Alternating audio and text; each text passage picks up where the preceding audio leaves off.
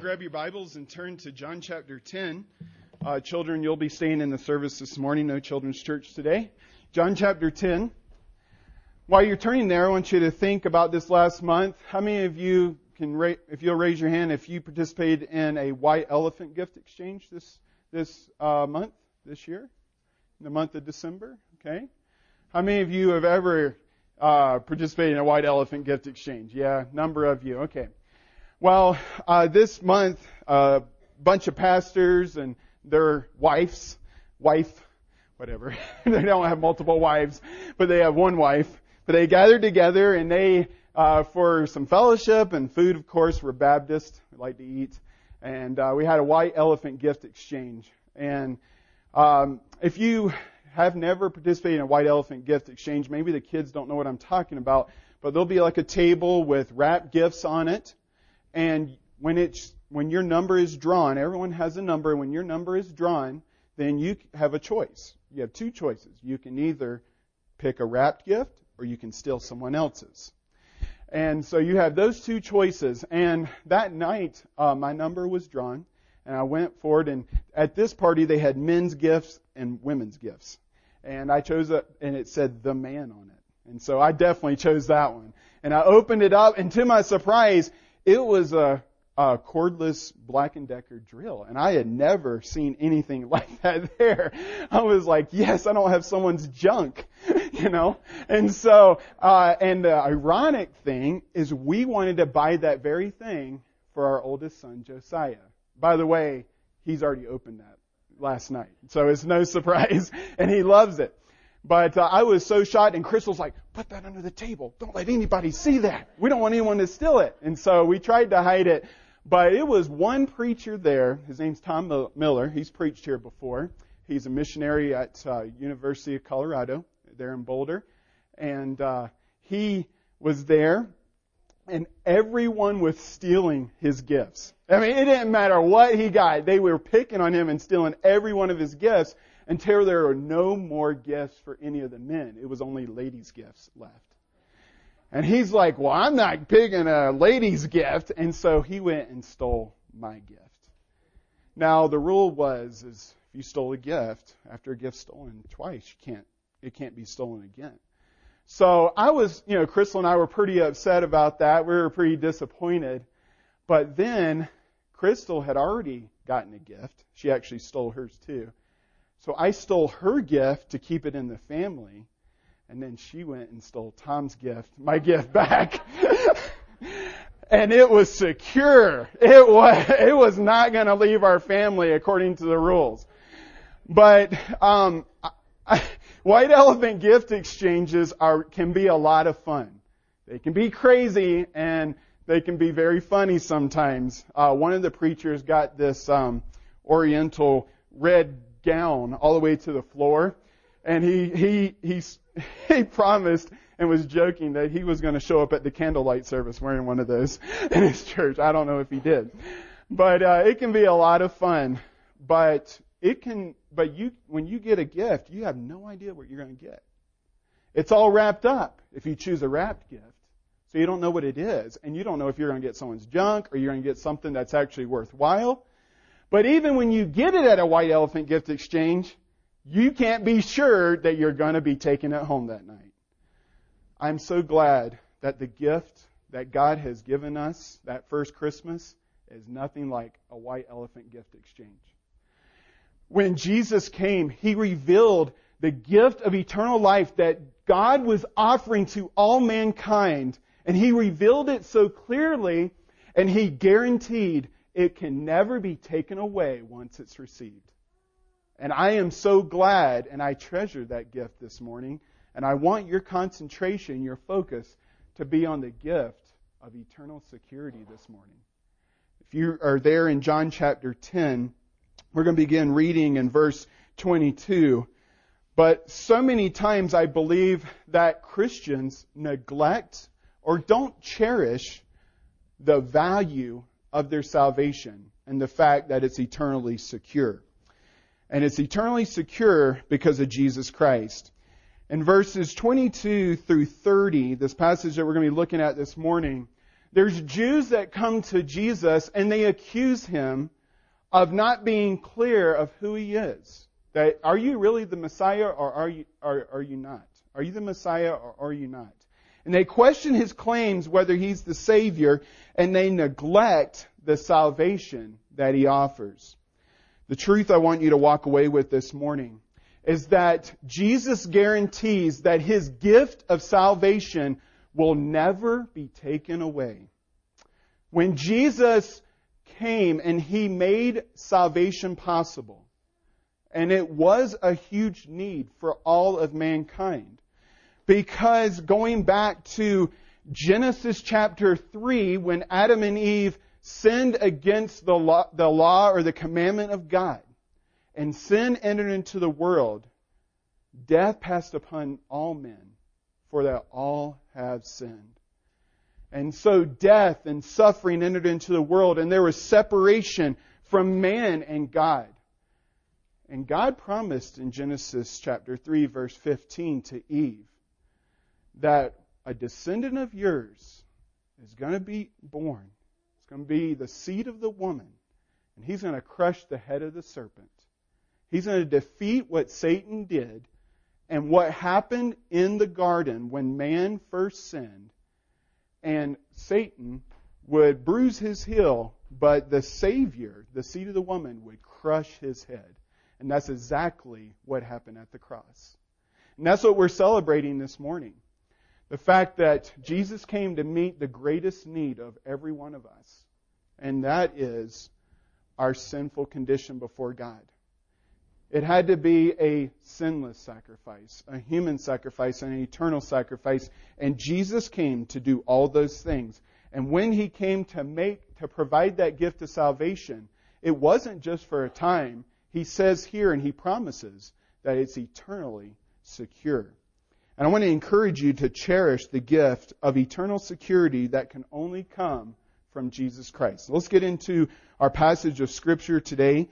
As I talk about cherishing the gift of eternal security, I know that I'm speaking to an audience, of a variety of people, and I don't know the hearts of all of you, or even people that might be hearing the recording later on after today. But if you haven't accepted this gift of salvation, unbelievers, I want to encourage you to receive that gift. Today is the day of salvation. God is not willing that any should perish, the Bible says, but that all should come to repentance. 2 Corinthians, chapter, uh, 2 Peter chapter 3. And believers, I want to encourage you this day to rejoice in your salvation. And also to have such a confidence in its security that you're willing to go out and talk to other people about it and share it with others. Let's get into our passage of scripture today. What does cherishing the gift of eternal security involve? Why do we believe that our salvation can be really eternally secure? It's because we, we trust in the promise of Jesus Christ. And he makes a promise here. If you look at verse 22, it says, And it was at Jerusalem the feast of, of the dedication. It was winter, and Jesus walked in the temple in Solomon's porch. Now, Jesus didn't do things by accident. It just didn't happen that way. He did everything, the Bible says, according to the will of God. He did the will of God in everything he did. He was perfectly righteous. He never sinned. And one of the things that he did here was he went to the temple on a special feast. And in the context or background of this feast, he gave the promise of eternal security. And I think that's significant. It was done on purpose. It wasn't by accident. I want you to consider this. This feast of the dedication is also called Hanukkah. And that began last night at sunset.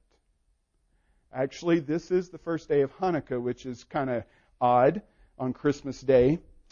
Now, Hanukkah is an eight day Jewish holiday. It began in 165 BC when the temple was cleansed. And since Jesus was a Jew, every day of his human life, well, you know, you know, once uh, he was a little bit older, but every day as he was raised, his family and he celebrated Hanukkah. And we see them coming to the Feast of Dedication this day. And it is an eight day celebration. And there's a legend that maybe the light was, you know, was, the oil was supplied for eight days, but I don't know if that happened or not. I'm not here to really debate that. But when it was originally, the feast originally began, the Feast of Tabernacles had not taken place for three years because of the persecution, the closing of the temple, no more sacrifices. And so an eight day feast began. They celebrated the Feast of Tabernacles. And actually, Hanukkah was originally called Second Tabernacles. And so I believe that's why it's a eight day celebration, but the Jews today have gone away from the Word of God, the Old Testament, and uh, they don't even believe it's true um, mostly, and they don't even practice that today, and there's not a connection that way. But Jesus, Jesus had that focus. But the point of why Jesus did this, and he promised eternal security in the backdrop of this feast called the Feast of the Dedication, when they rededicated the temple in 165 BC, was that God always keeps his promises. If you want to turn to Daniel chapter 8, God actually foretold in Daniel chapter 8 that Hanukkah would take place. And uh, I've really been blessed by this study in Daniel chapter 8. And we're not going to have time uh, because uh, the children are here and I want to uh, uh, be sympathetic with them this morning. Uh, but I do want to look at this and I challenge you to look at this a little bit further. But Daniel chapter 8, if you will look in verse 11. I'm not going to read all of this. I could. But God came to Daniel in 550 BC. Okay, 550 BC. And he foretold 379 years before the event happened that a Greek king would rule over Israel. By the way, that didn't happen in 550 BC. Okay? the person in charge was Babylon. Alright? And then he foretold uh, Media and uh, the Medes and Persians would take over. But then he describes this he goat, this king of, Gre- of Greece, and that was Alexander the Great. And after he died at a young age, he, he actually foretold that Alexander the Great would die and that his kingdom, his empire, would be divided into four kingdoms. I can't go into all the detail, but one of those kingdoms went to Seleucus, which is an ancestor of King Antiochus IV that we're going to be looking at. We're only going to be reading the verses about the little horn, and uh, this is a Greek king that was foretold in Daniel chapter 8, verse 11. And it describes this little horn, this king that branched off of the Greek empire. Uh, and it's verse 11. Yea, this king, he magnified himself even to the prince of the host. A phrase or a title that was used for God. Okay? He magnified himself even to the status of God. And by him the daily sacrifice was taken away, and the place of his sanctuary was cast down. And a host was given him, a mob, an army, was given to him against the daily sacrifice, to prohibit the daily sacrifice. By reason of the transgression, talking about a transgression that happened in the temple, and it cast down the truth to the ground, the truth of God, the truth of the true worship of God, and it practiced and prospered. Then I heard one saint speaking, and another saint said unto that certain saint which spake, How long shall the vision concerning the daily sacrifice and the transgression of desolation to give both the sanctuary and the host to be trodden under foot? And he said unto me, Unto two thousand three hundred days. Then shall the sanctuary be cleansed. Now many cults have taken this verse, verse 14, and gone in weird directions with it, but if you interpret it literally as 2300 days, it totally makes sense. And I believe that it was fulfilled um, on that day of Hanukkah. It talks about that, um, about this king in verse 25. And through the policy of this king, also he shall cause craft to prosper in his hand, and he shall magnify himself in his heart, and by peace shall destroy many, and he shall also stand up against the prince of princes, God, okay, but he shall be broken without hand, okay. And I just want to go now to history and give you a little bit of history, okay, that's the Bible, and this is history, okay, and 550 BC, God gave this prophecy, and God for, fulfilled it 369 years later. A foreign Greek king, Antiochus IV, became ruler over Israel. He was a king that ruled from 175 to 164 BC, and Antiochus, uh, he named himself that, and then he also added a title to his name, Epiphanes, which means God manifest.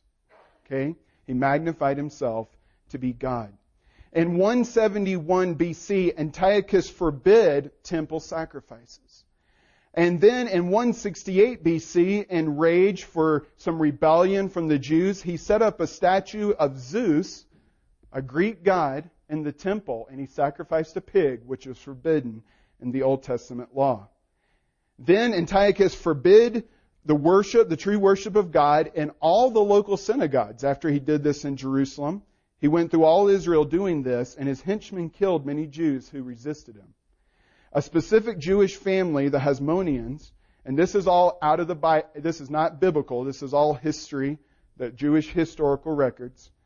But people who joined them were called the Maccabees. And they were outmanned and outgunned. And God caused Antiochus IV to die by disease when the Parthians went to try to um, unseat him as a king. He went to war with them to the east, and on the way he died of disease in 164 BC, not by the hand of man.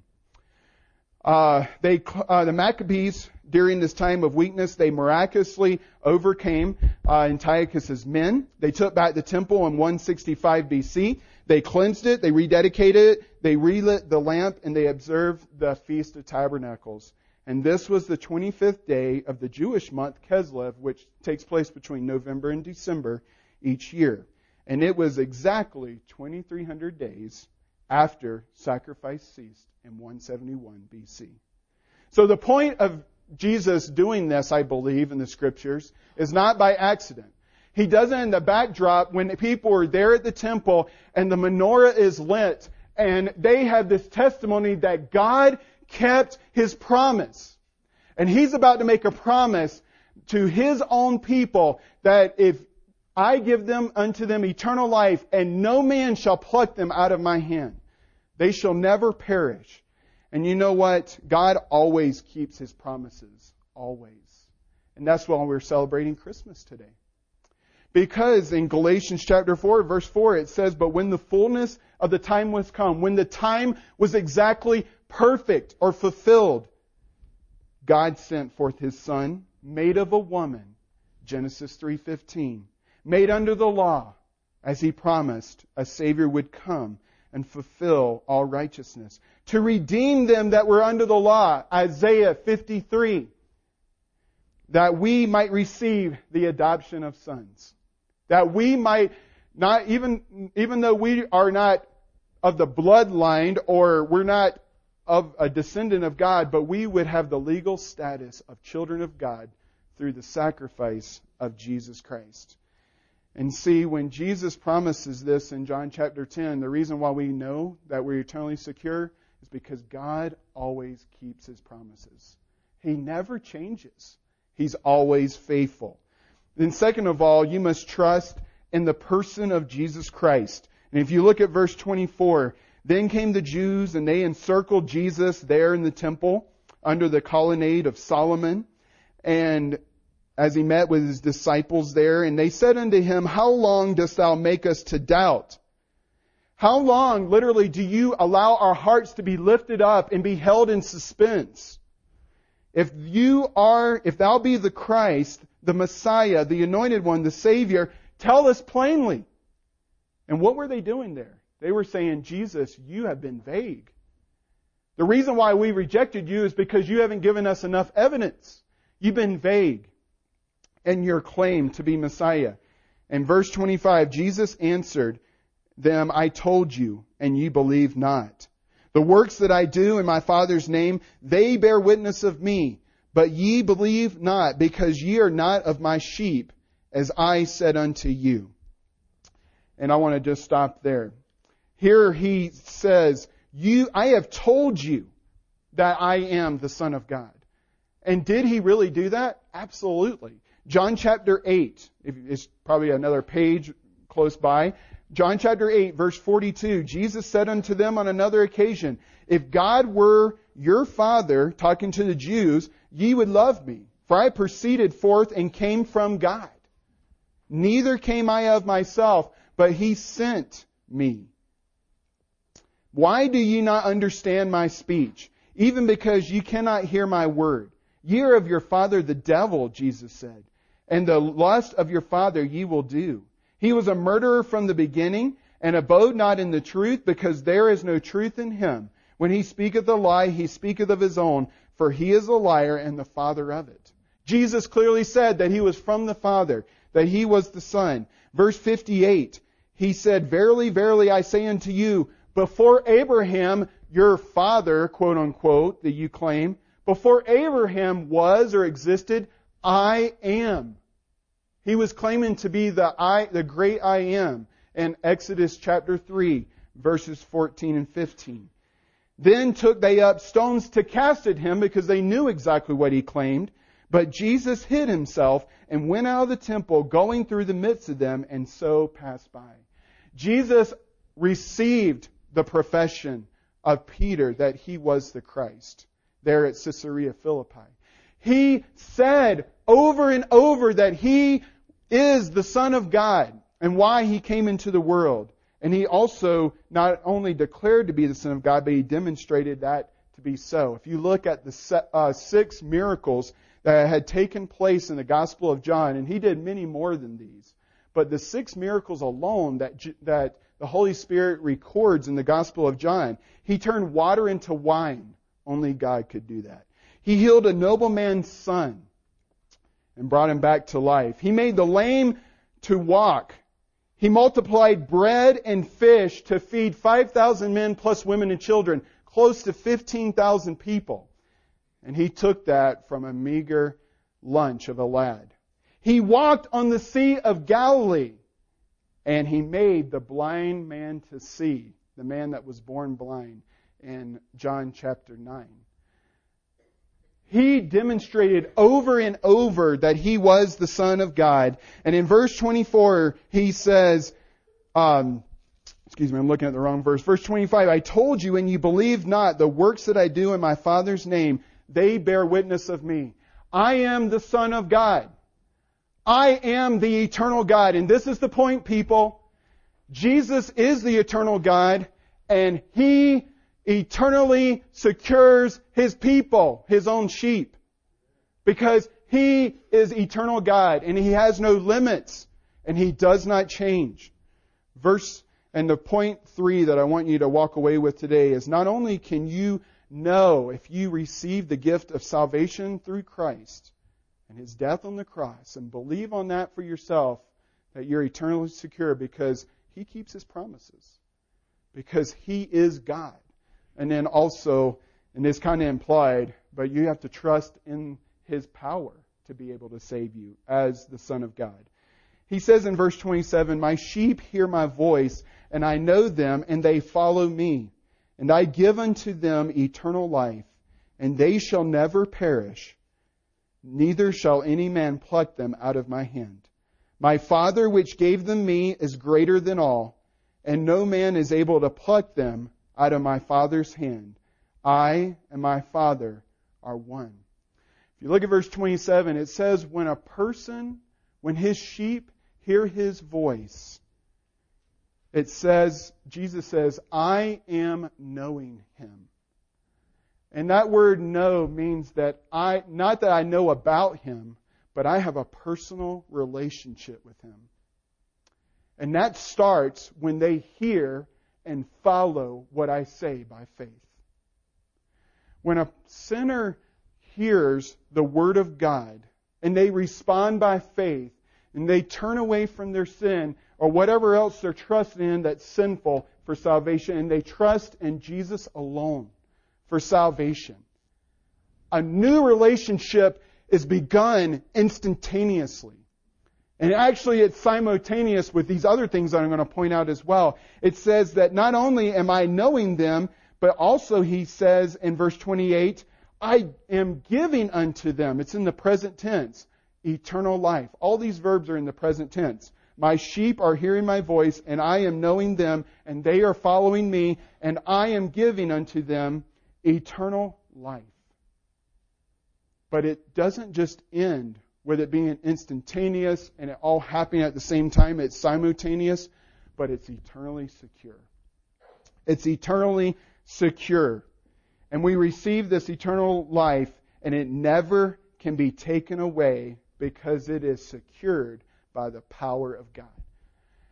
And um, there was a little boy that was in the out in in the backwoods, and there was some scientists that were looking for a rare flower.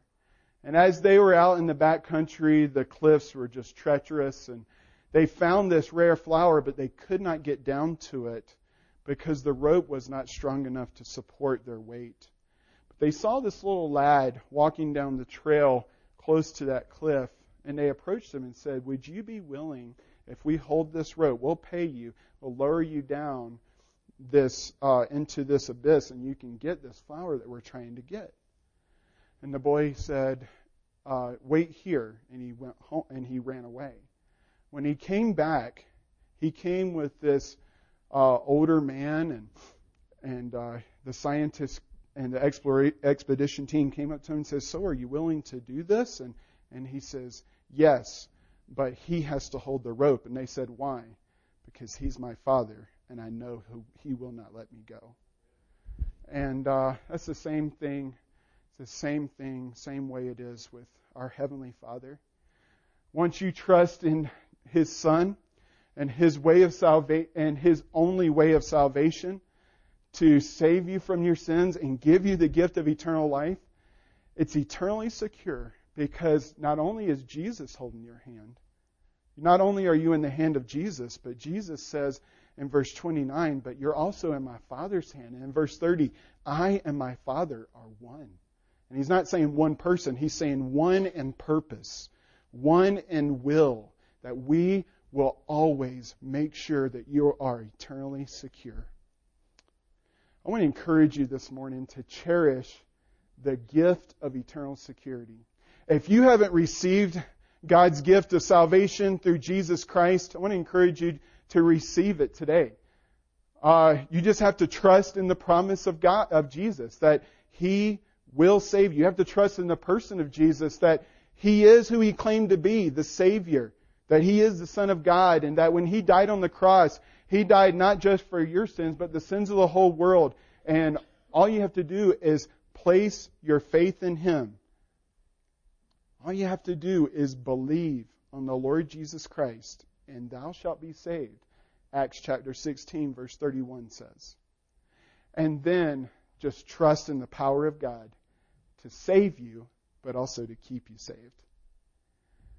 Mm, Christians, do you have assurance of your salvation? And if you don't, why not? What are you putting your faith in?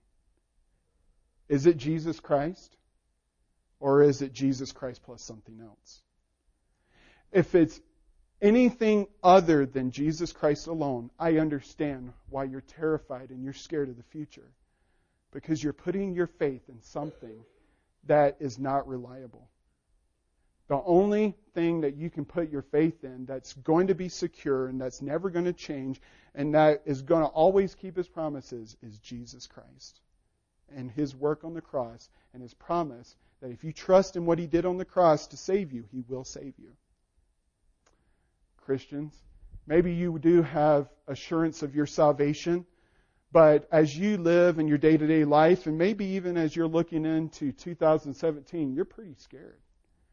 You got some things going on in your life that in your family, your marriage, I don't know what it might be, but you're terrified and you're not living with much confidence. Why? Why? Are you telling me that the person that guaranteed and secured your salvation, the greatest need in your life, is not able to take care of all the other needs in your life? Wasn't it Jesus that said, Seek ye first the kingdom of God and his righteousness? And he was actually speaking to Pharisees that were trusting in their own works for salvation. If you look at the context. Seek ye first the kingdom of God and his righteousness, and all these things, the food, the drink, the shelter, the dress, it shall be added unto you. Are you walking with confidence? And if you're not, you probably are not praying.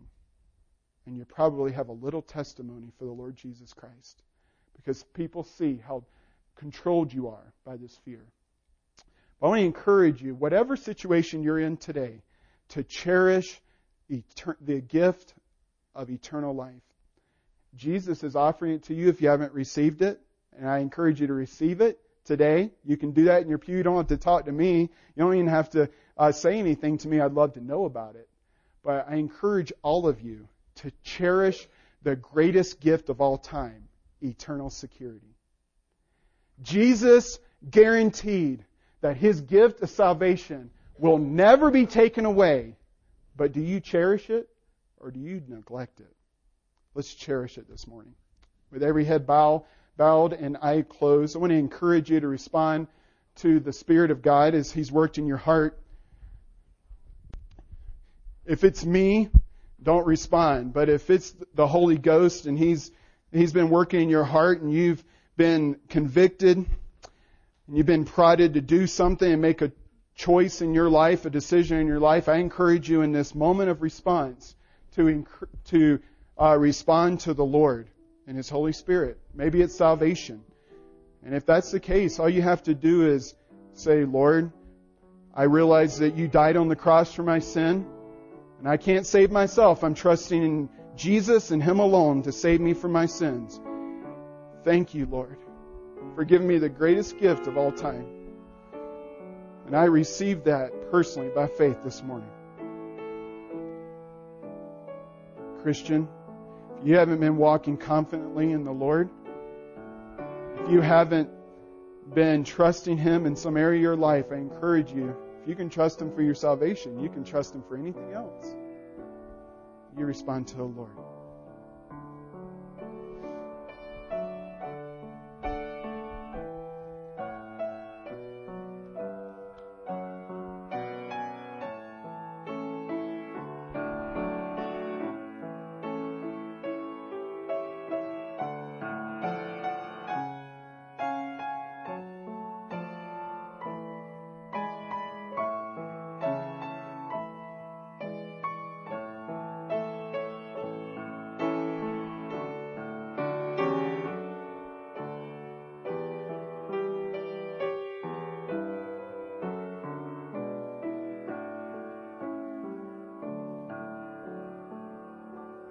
Father, I thank you so much for the gift of eternal life.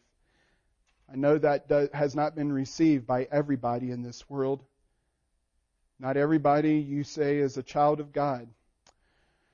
But they can be if they receive your Son as their Savior by faith, not born of the flesh, not born of the will, not born of anything else but of God, when they receive Jesus as their personal Savior.